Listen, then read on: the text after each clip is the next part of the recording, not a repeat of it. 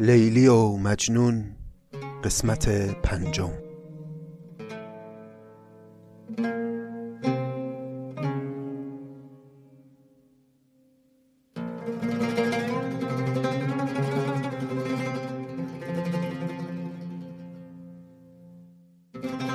سلام دوستان گرامی، خوش آمدید به 75مین پادکست نظامی گنجوی که فصل سوم کار ما در این پادکست اختصاص داره به خوانش و شرح منظومه لیلی و مجنون.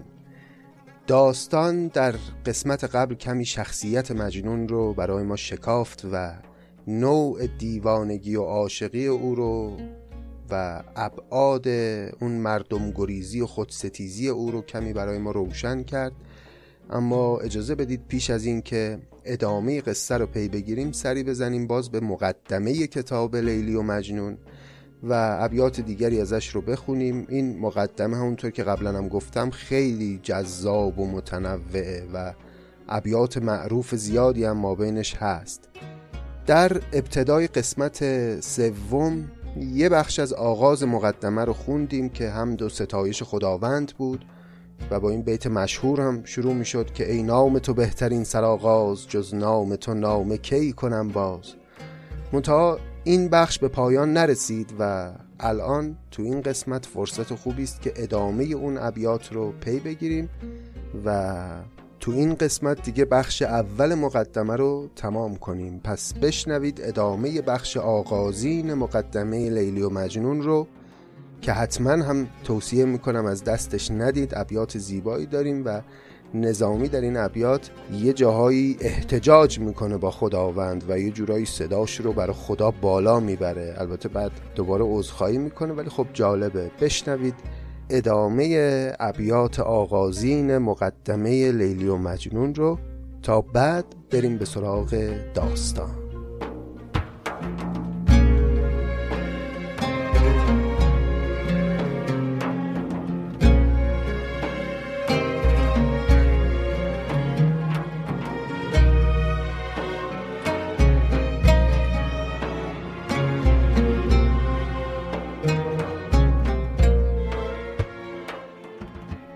تا در نفسم عنایتی هست، فترا که تو کی گذارم از دست.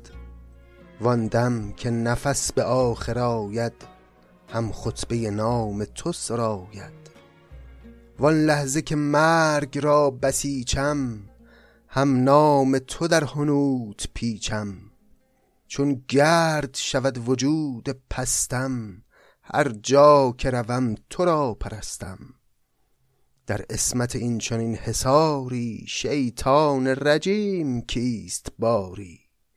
چون هرز تو هم همایل آمود، سرهنگی دیو کی کند سود. احرام گرفتم به کویت، لبیک زنان به جستجویت. احرام شکن بسیست زنهار، زهرام شکستنم نگهدار. من بی کس و رخنه ها نهانی، هان ای کس بی کسان تو دانی. چون نیست به جز تو دست گیرم، هست از کرم تو ناگزیرم. یک ذره ز کیمیای اخلاص، گر بر مس من زنی شوم خاص. آنجا که دهیز لطف یک تاب، زر گردد خاک و در شود آب. من گر گوهرم وگر سفالم، پیرایه توست روی مالم. از عطر تو لافد آستینم، گر عودم و گر درم نه اینم. پیش تو نه دین نه طاعت آرم، افلاس توهی شفاعت آرم. تا غرق نشد سفینه در آب، رحمت کن و دست گیر و دریاب.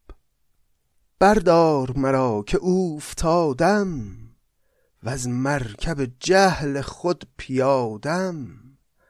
هم تو به عنایت الهی آنجا قدمم رسان که خواهی.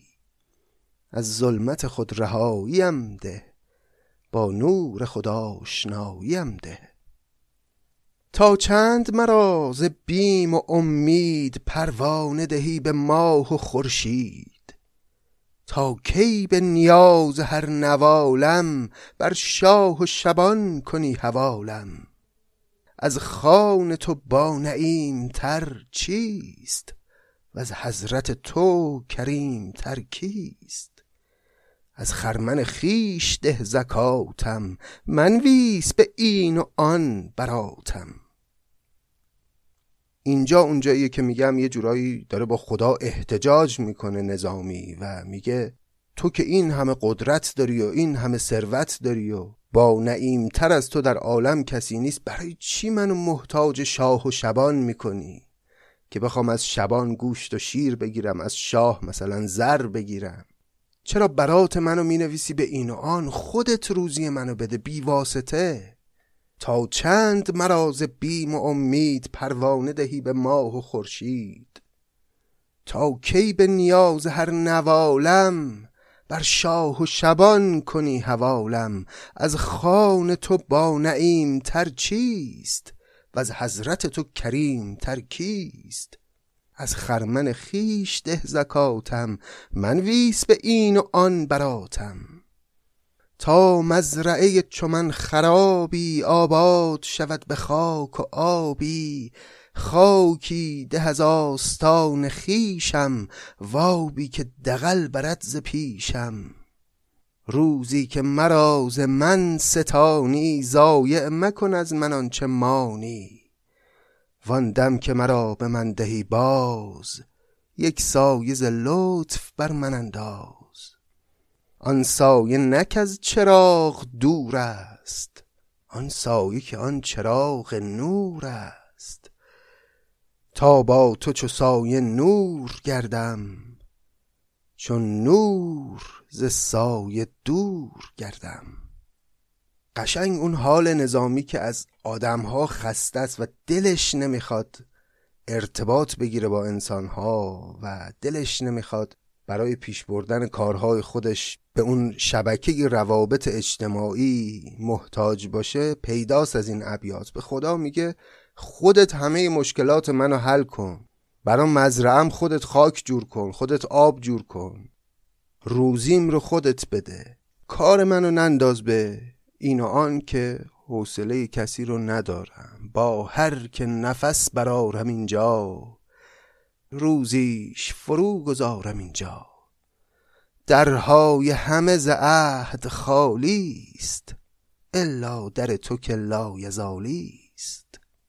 هر عهد که هست در حیات است، عهد از پس مرگ بی ثبات است. چون عهد تو هست جاودانی، یعنی که به مرگ و زندگانی. چندان که قرار عهد یابم، از عهد تو روی بر نتابم. بی یاد تو هم نفس نیاید، با یاد تو یاد کس نیاید. اول که نیافریده بودم، وین تعبیه ها ندیده بودم.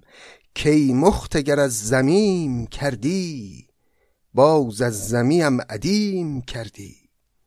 کلمه زمی یعنی زمین. طبق اونچه که در این متن ضبط شده معنای بیت اینطور میشه که کیمخت یعنی گوشت یا پوست. این پوست و گوشت من رو تو از زمین آفریدی و بعد هم همون زمین رو برای من عدیم کردی. عدیم همه معنای سفره، یعنی سفره‌ای پهن کردی بر این زمین که نعمت‌های فراوان در اوست، من بتونم رشد کنم. اما به نظر من اون کلمه زمیم در مصرع اول که ما اینجا میخونیمش به معنای زمینم، احتمالاً بوده رمیم به معنای استخوان. کی مخت اگر از رمیم کردی، باز از زمیم عدیم کردی.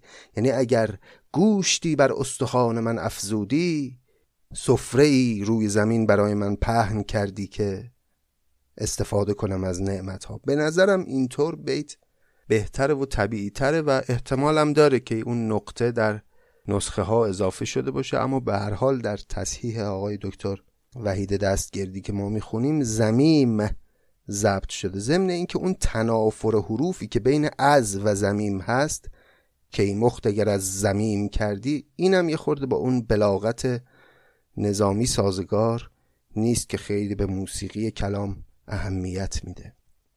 بر صورت من ز روی هستی آرایش آفرین تو بستی، اشاره داره به همون فتبارک الله احسن الخالقین.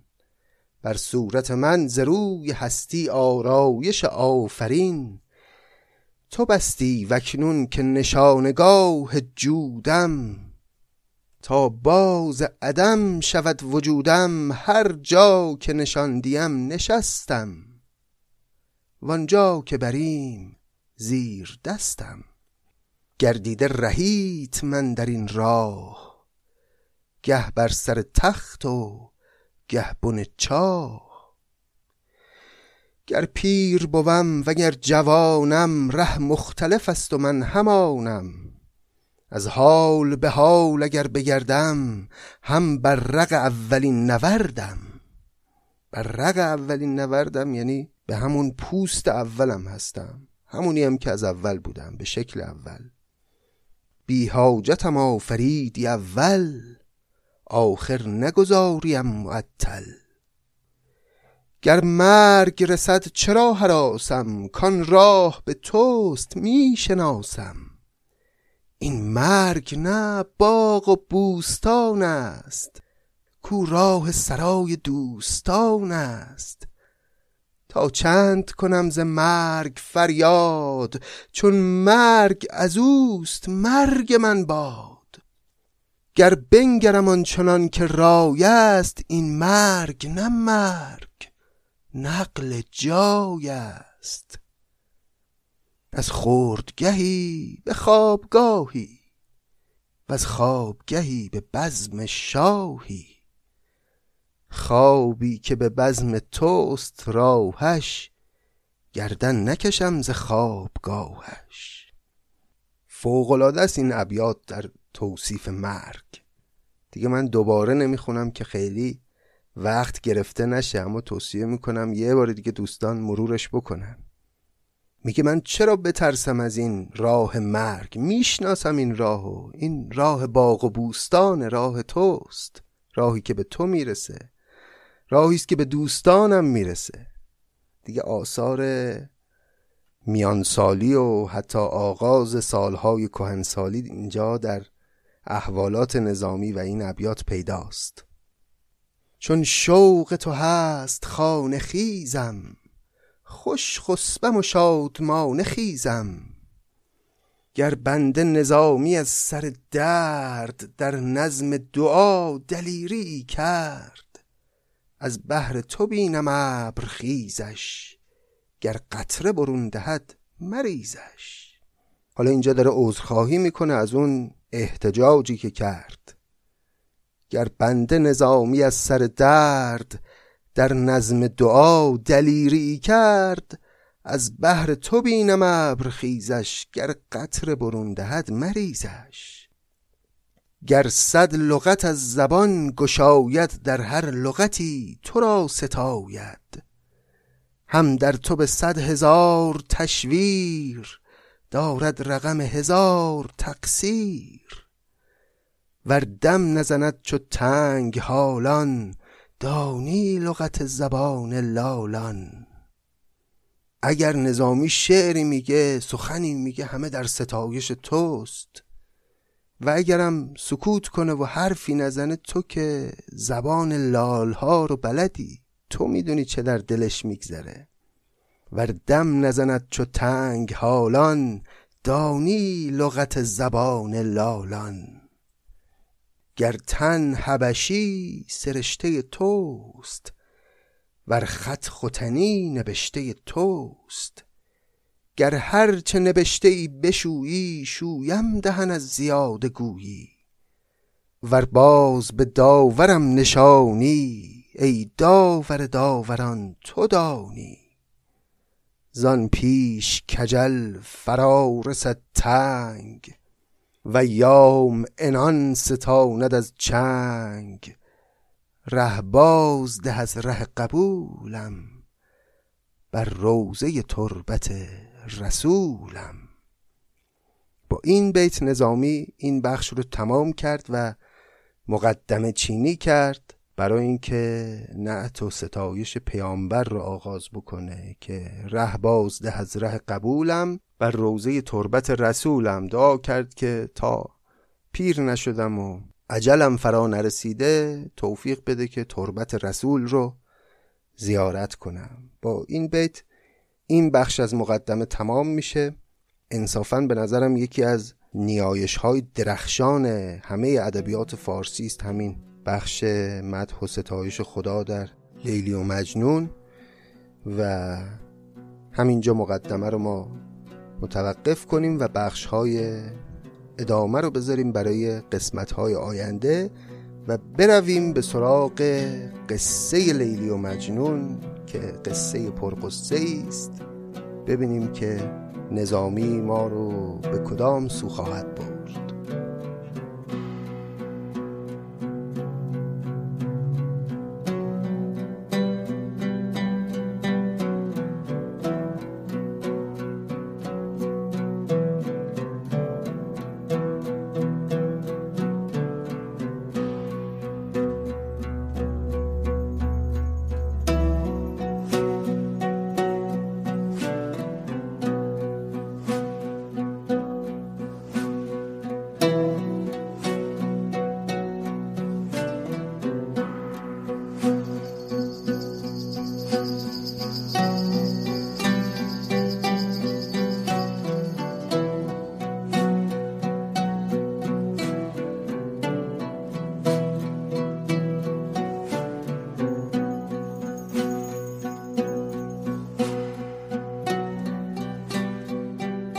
خب اگر خاطرتون باشه دوستان، در قسمت قبل پدر مجنون به اتفاق بزرگان قبیله آمریان رفتن به خواستگاری لیلی، منتها همین که خواستشون رو مطرح کردن پدر لیلی خیلی قاطع و رک و راست آب پاکی و ریخ رو دستشون و جواب نه رو بهشون داد.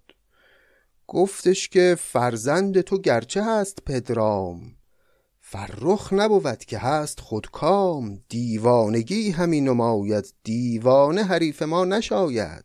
اول به دعا عنایتی کن، وانگه ز وفا حکایتی کن. گفت این فرزند تو دیوانه است، اول برو دعا کن خدا شفا بده بچه‌تو، بعد بیا حرف از پیوند و ازدواج بزن دیگه. اینا رو که شنیدن آمریان دست از پا درازتر برگشتند و بنا کردن به نصیحت کردن مجنون که آخه پسر جان دختر زیاده، دخترایی به چه زیبایی ما خودمون در قبیلمون داریم، نیازی نیست تو دل به یک غریبه ای بدی که بعد فراقش و دوریش بخواد اینطور عذابت بده. یه خوردم تعریف کردن از خوشگلی های این دخترا و مجنون که شنید این حرفا رو مثل کسی که حرفش و دغدغش فهمیده نمیشه توسط اطرافیان، جهان برش تنگ شد، دیوانه شد و پیراهن درید و زد به بیابون و شروع کرد بلند بلند شکوه کردن و شعر گفتن و بنشست و به های های بگریست. کاوخت چه کنم دوای من چیست؟ فریاد میزد که من تنهام در این دنیا، هیچ مأمنی ندارم آوارم. نه بر در دیر خود پناهی، نه بر سر کوی دوست راهی. این آدما هیچ کدوم درک نمیکنن حال منو و ای کاش یکی پیدا بشه منو بکشه خلاصم کنه. کس نیست که آتشی در آورد، دود از من و جان من برآورد. اندازد در دم نهنگم، تا باز رهد جهان ز ننگم. خیشان مرا ز خوی من خار، یاران مرا ز نام من عار. خون ریز من خراب خسته، هست از دیت و قصاص رسته. ای هم نفسان مجلس و رود، بدرود شوید جمله بدرود. من گم شده ام مرا مجویید، با گم شدگان سخن مگویید. اینها رو گفت خطاب به اون اطرافیان عشق نشناس و از اونها براعت جست و دوری جست و بعد رو کرد به قبیله لیلی و شروع کرد سخن گفتن با محبوب خودش. زمزمه ها کرد و شعرها گفت برای لیلی و مابین گفتهاش البته شکوه هایی هم کرد که تو چرا خودت رو از اسارت مردان قبیلت خلاص نمی کنی و نمی پیوندی به من و از این گله ها هم لابلای حرفاش گفت. اما در نهایت عهد بست با معشوق که تا جان در بدن دارم پای این عشق می ایستم، عشق تو ز دل نهادنی نیست، وین راز به کس گشادنی نیست، با شیر به تن فرو شد این راز، با جان به در آید از تنم باز. اینو گفت و افتاد روی خاک و از هوش رفت مجنون. دیگه اطرافیان اومدن پیکر بیهوشش رو برداشتن و تیمار کردند و بردن به خانه و اینجا بود که نظامی نتیجه گرفت که عشق مجنون به لیلی بازیچه شهوت جوانی نیست، یه هوس سطحی نیست که به وعده دختران زیباتری از دل بیرون بشه. عشقان باشد که کم نگردد، تا باشد از این قدم نگردد. تا اینجا و این نتیجه گیری خونده بودیم. حالا دیگه بشنویم ادامه داستان رو از زبان حکیم نظامی گنجوی.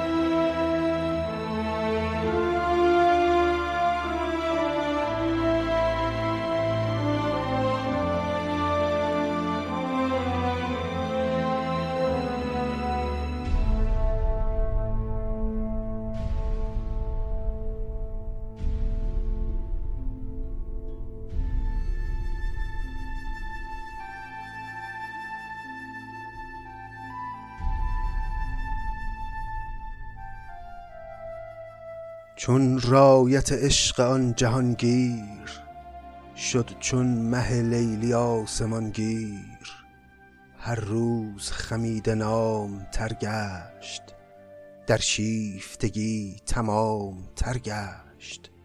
هر شیفتگی کز آن نورد است، زنجیر بر صداع مرد است.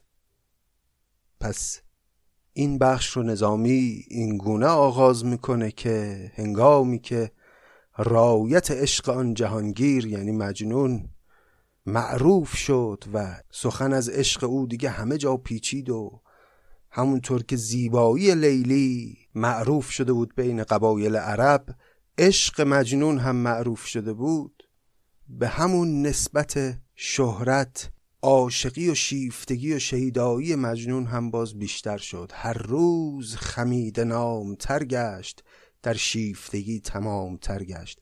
این خمیده نام احتمالاً بوده خنیده نام، تو این متن خمیده ضبط شده ولی خنیده به معنای مشهور اینجا قطعاً معنای بهتری خواهد داشت. هر شیفتگی که از آن نورد است، زنجیر بر صداع مرد است.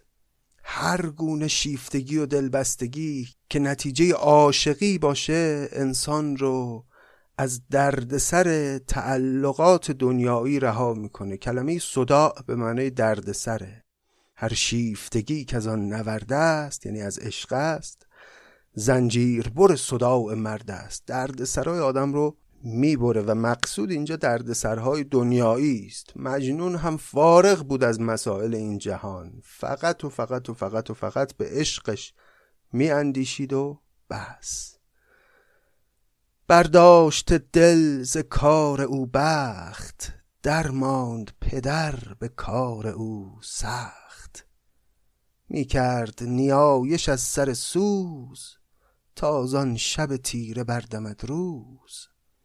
حاجتگاهی نرفته نگذاشت، الا که برفت و دست برداشت. دیگه پدر مجنون چاره ای پیش روی خودش نمیدید. دعا میکرد که پسرش شفا پیدا بکنه. حاجتگاهی نرفته نگذاشت، الا که برفت و دست برداشت.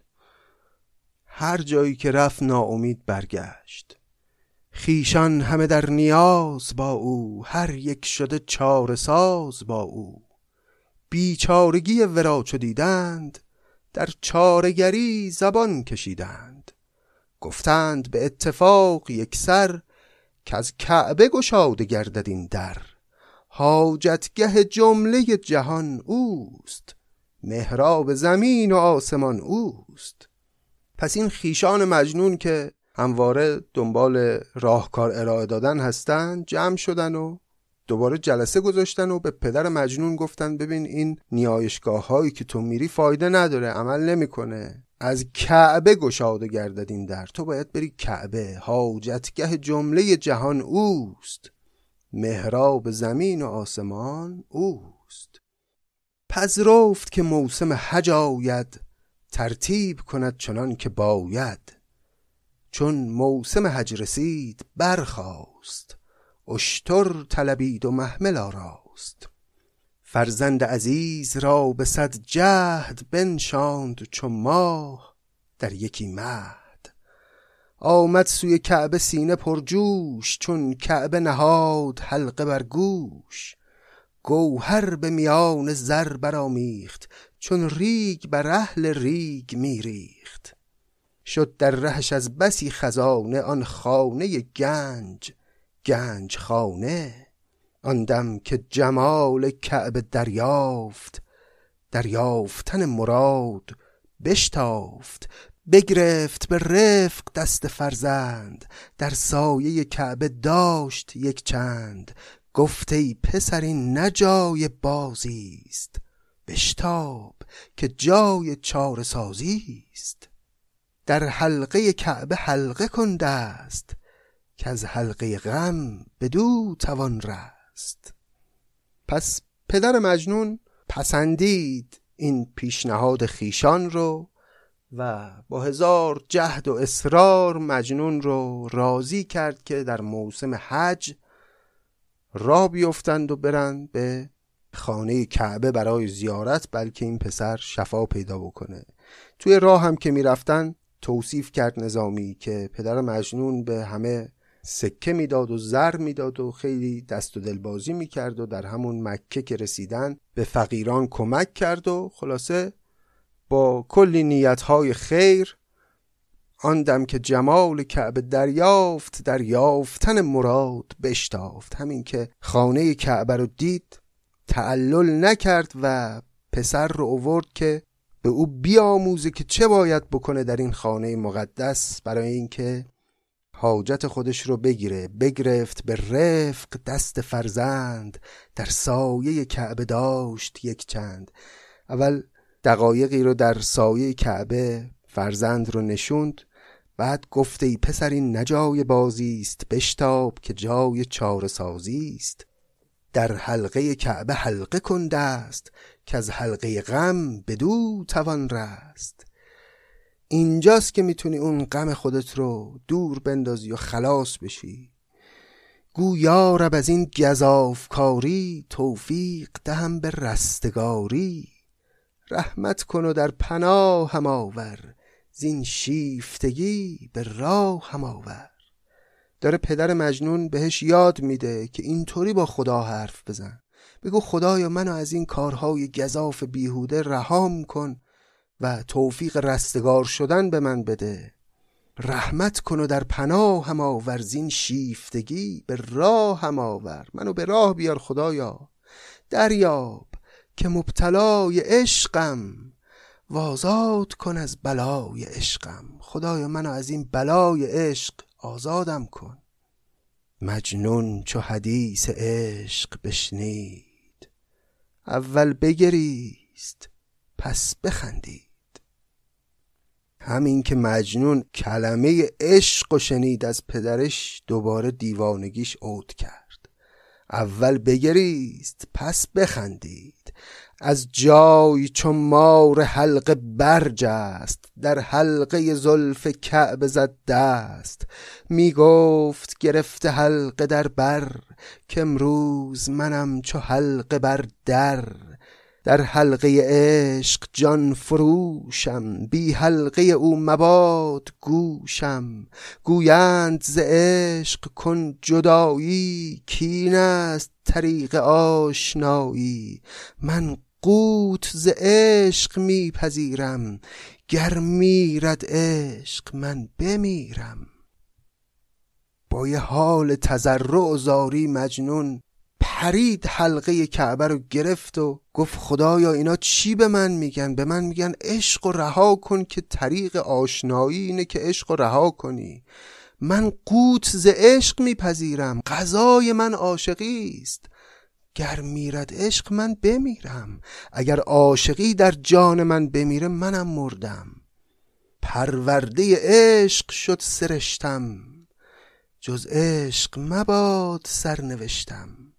آن دل که بود ز عشق خالی، سیلاب غمش براد حالی. براد یعنی الهی که ببرد، فعل دعایی است. یعنی اون دلی که از عشق خالی است، الهی که فوراً حالی سیلاب غم رو ببره. یا رب به خدایی وانگه به کمال پادشاییت، که از عشق به غایتی رسانم، کو ماند اگرچه من نمانم. از چشمه عشق ده مرا نور، وین سرمه مکن ز چشم من دور. گرچه ز شراب عشق مستم، عاشق تر از این کنم که هستم.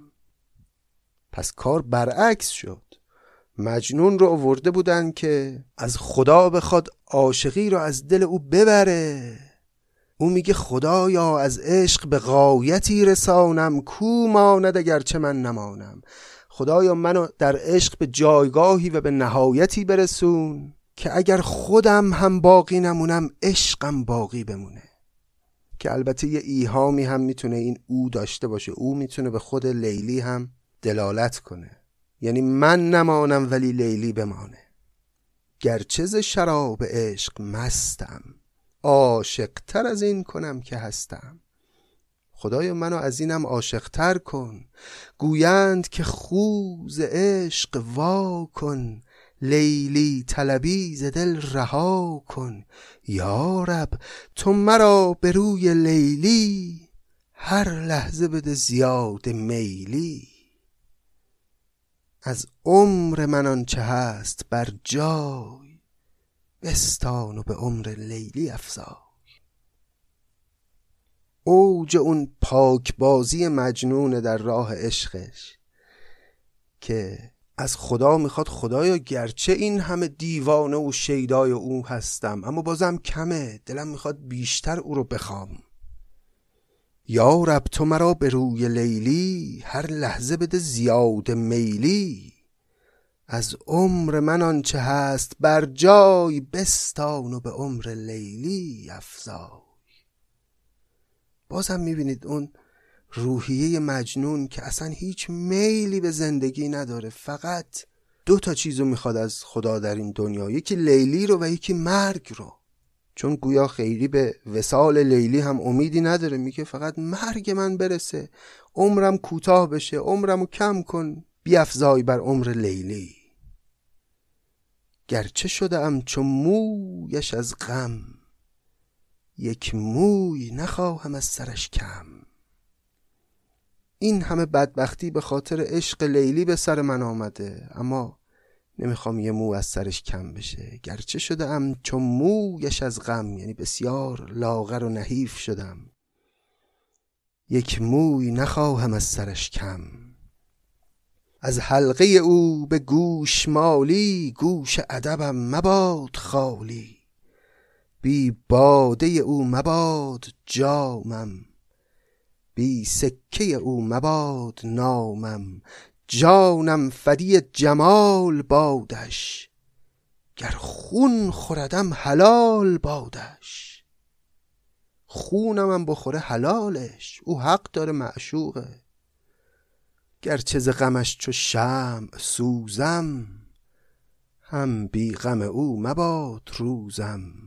عشقی که چنین به جای خود باد، چندان که بود یکی به صد باد. این سخنان مجنون بود مقابل خانه کعبه، در حالی که حلقه کعبه رو در بر گرفته و با تضرع و زاری داره اینا رو از خدا میخواد. حالا پدر مجنون داره اینها رو گوش میکنه و با خودش میگه که چی فکر میکردیم و چی شد. میداشت پدر به سوی او گوش، که این قصه شنید گشت خاموش. که این قصه شنید یعنی هنگامی که این قصه رو شنید دیگه ساکت شد. دانست که دل اسیر دارد، دردی نه دواپذیر دارد. چون رفت به خانه سوی خیشان، گفت آنچه شنید پیش ایشان. که این سلسله ای که بند بشکست، چون حلقه کعبه دید در دست. زو زمزمه ای شنید گوشم، کاورد چو زمزمی به جوشم. گفتم مگر آن صحیفه خواند، که از محنت لیلیش رهاند. او خود همه کامرای او گفت، نفرین خود و دعای او گفت. اینم گزارش سفری که پدر مجنون داره به اون خیشان میده، که من گفتم مگر بره اونجا و این دعاها رو بخونه و شفا پیدا کنه و از عشق لیلی دست برداره. اما هر چه گفت دعا بود برای لیلی و نفرین بود برای خودش. زو زمزمه ای شنید گوشم، کاورد چو زمزمی به جوشم. گفتم مگر آن صحیفه خواند، که از محنت لیلیش رهاند. او خود همه کام و رای او گفت، نفرین خود و دعای او گفت.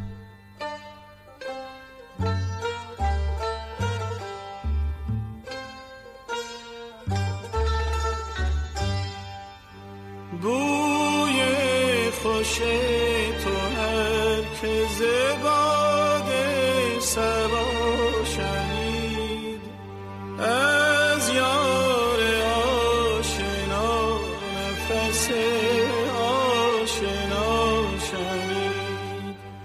بوی خوش تو هر که ز باد صبا شنید، از یار آشنا نفس آشنا شنید.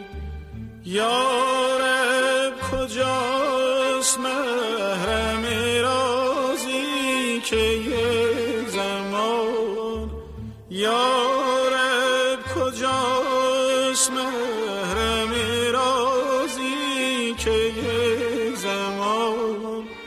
دل شرح آن دهد که چه دید و چه ها شنید.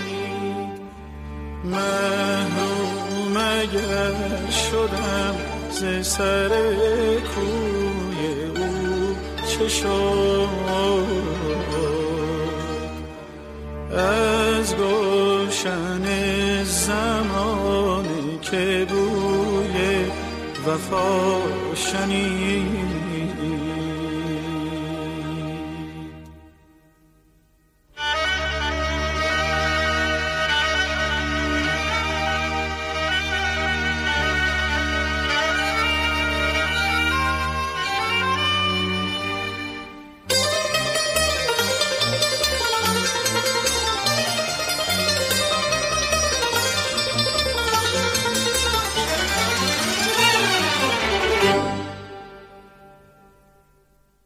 چون گشت به عالم این سخن فاش، افتاد ورق به دست اوباش. که از غایت عشق دلستانی، شد شیفته نازنین جوانی.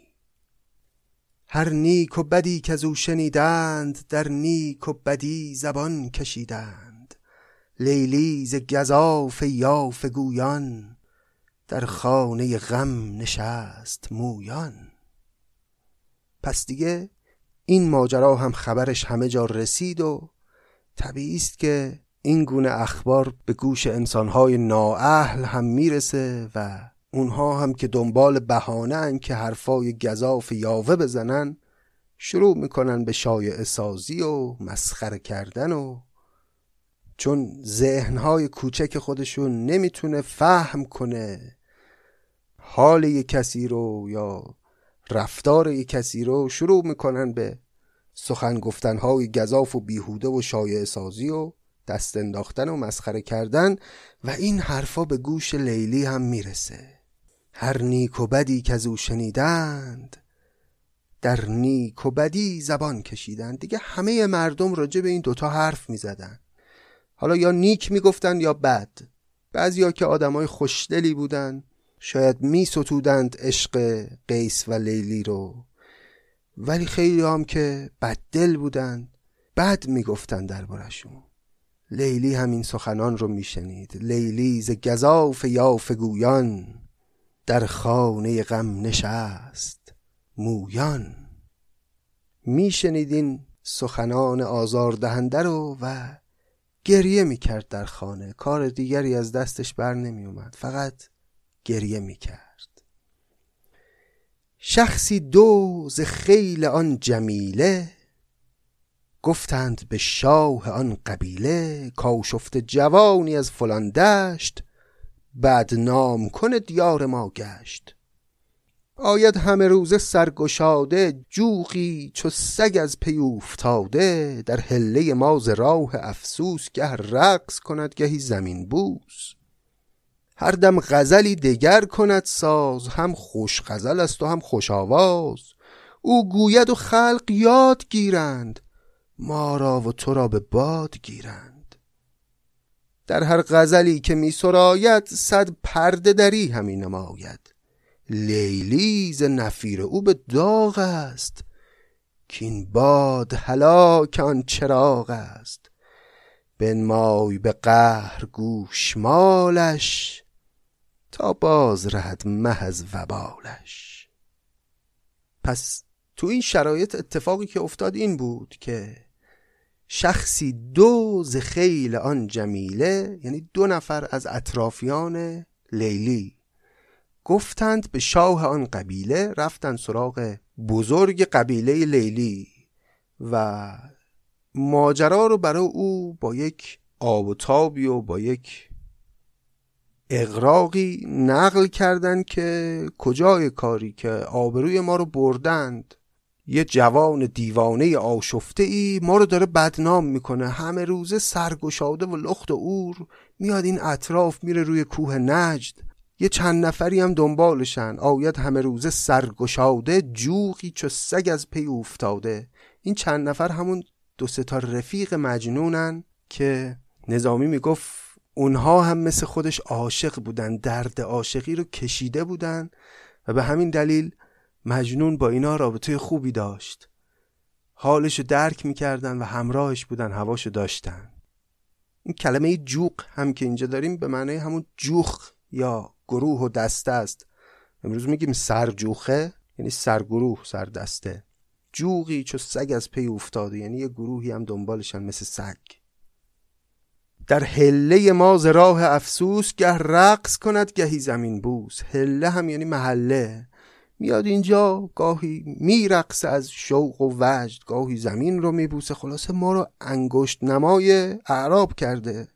هر دم غزلی دگر کند ساز، هم خوش غزل است و هم خوش آواز. او گوید و خلق یاد گیرند، ما را و تو را به باد گیرند. شاعرم هست، شاعر خوبی هم هست. خوشاوازم هست، شعر میگه برای لیلی و میخونه و مردمم یاد میگیرن و اسم قبیله ما میفته سر زبون این و اون.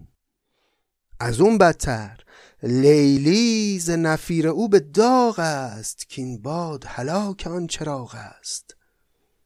لیلی هم که اینجا او هم ظاهرا دوستش داره، این پسرک دیوانه رو، و این شعرها به گوش او هم میرسه و یه کاری باید بکنیم، بنمای به قهر گوشمالش تا باز رهد محض وبالش.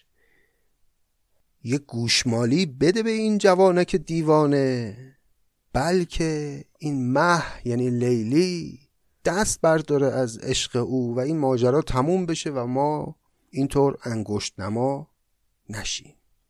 خب این ماجرای خورده طولانیه، اجازه بدید که همینجا متوقفش کنیم و ادامش رو موکول کنیم به قسمت آینده. خیلی سپاسگزارم از اینکه همراه من بودید در قسمت دیگری از پادکست نظامی گنجوی. امیدوارم تا اینجای داستان به جانتون نشسته باشه و اون بهره‌ای که دلتون میخواد رو برده باشید از حکمت و هنر نظامی.